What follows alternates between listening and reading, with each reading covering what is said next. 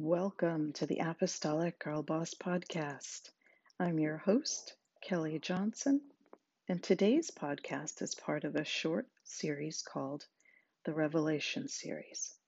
Now, back in uh, 2020, I felt disconnected from my purpose, the, my larger purpose. Okay, the purpose, we all have a purpose every day um, inside our four walls, and that's to live for God and to um, the love the uh, people that God's given us in our own home, and and be good examples to them. But the purpose that I'm talking about here is my larger purpose outside of my home, um, the bigger purpose of why God may have created me. And sometimes we get caught up with what's going on inside of our own four walls that we forget that there's a world out there that God gave us talents to reach and to minister to and to just be his hands and feet, um, even if that just means to love other people. And so this Revelation series was started because um, at a time in my life in, in 2020 where I felt disconnected from my purpose, and it started with grief.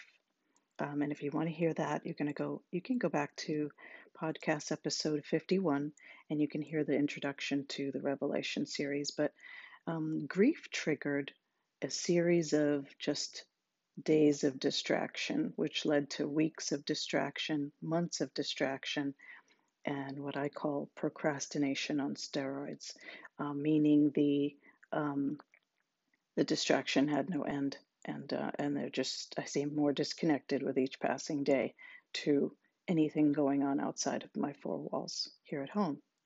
So we're going to take on one chapter at a time of the book of Revelation because God's word is always the place to start when we're trying to understand our bigger purpose.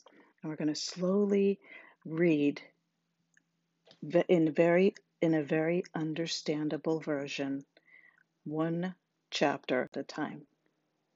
Let's get started. Revelation 16. From the temple, I heard a voice shout to the seven angels Go and empty the seven bowls of God's anger on the earth. The first angel emptied his bowl on the earth. At once, ugly and painful sores broke out on everyone who had the mark of the beast and worshipped the idol. The second angel emptied his bowl on the sea. Right away, the sea turned into blood, like that of a dead person, and every living thing in the sea died. The third angel emptied his bowl into the rivers and streams. At once they turned to blood. Then I heard the angel, who has power over water, say, You have always been, and you always will be, the holy God. You had the right to judge in this way. They poured out the blood of your people and your prophets, so you gave them blood to drink as they deserve. After this, I heard the altar shout, Yes, Lord God all powerful, your judgments are honest and fair. The fourth angel emptied his bowl on the sun, and it began to scorch people like fire. Everyone was scorched by its great heat and all of them cursed the name of God who had power over these terrible troubles. But no one turned to God and praised him. The fifth angel emptied his bowl on the throne of the beast. At once, darkness covered its kingdom, and its people began biting their tongues in pain. And because of their painful sores, they cursed the God who rules in heaven. But still they did not stop doing evil things. The sixth angel emptied his bowl on the great Euphrates River, and it completely dried up to make a road for the kings from the east. An evil spirit that looked like a frog came out of the mouth of the dragon. One also came out of the mouth of the beast, and another out of the mouth of the false prophet. These evil spirits had the power to work miracles. They went to every king on earth to bring them together for a war against God all powerful. But that will be the day of God's great victory. Remember what Christ says. When I come, it will surprise you like a thief.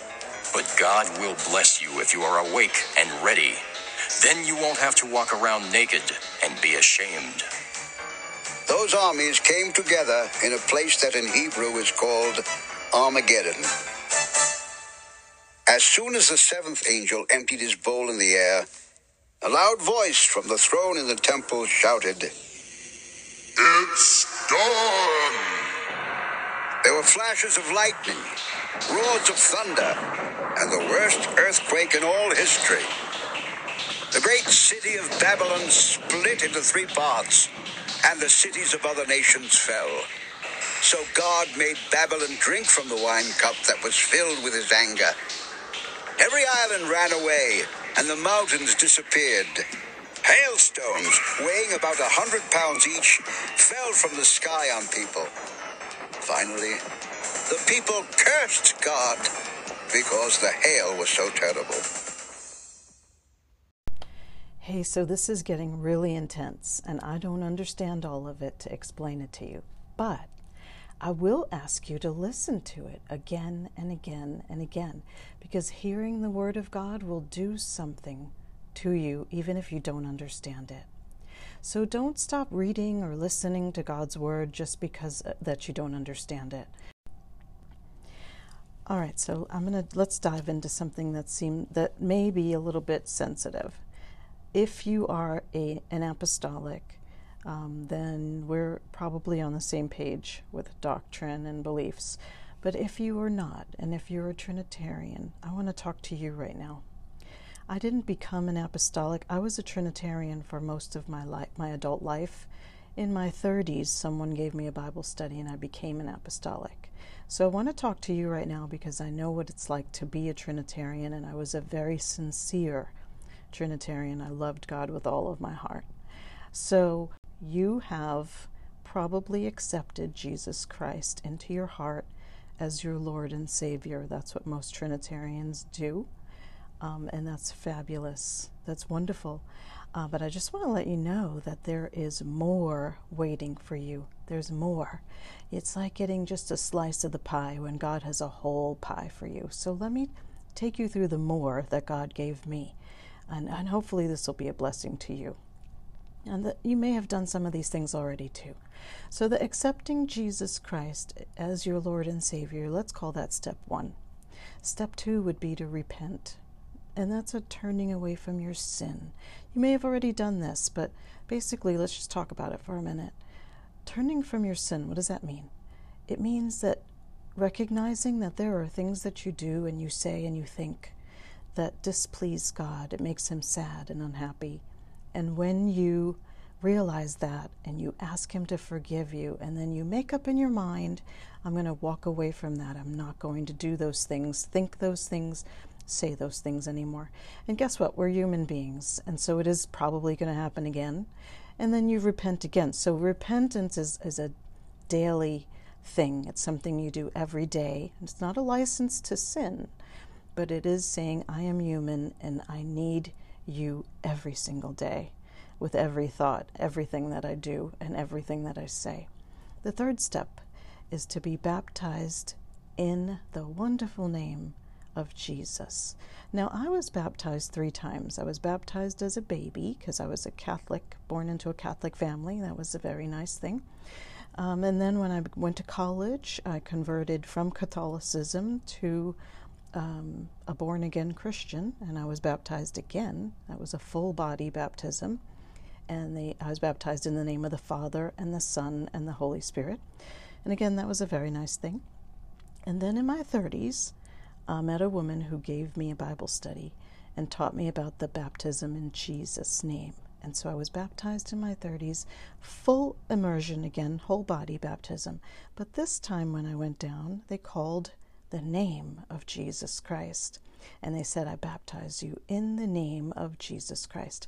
And let me tell you, friends, that made all the difference in the world. I felt when I came out of that water like chains had fallen from my wrist. I kid you not. I felt like big, heavy chains had fallen from my wrist the minute I came out of that water. So I encourage you to take these next few steps. There's a few more steps after this.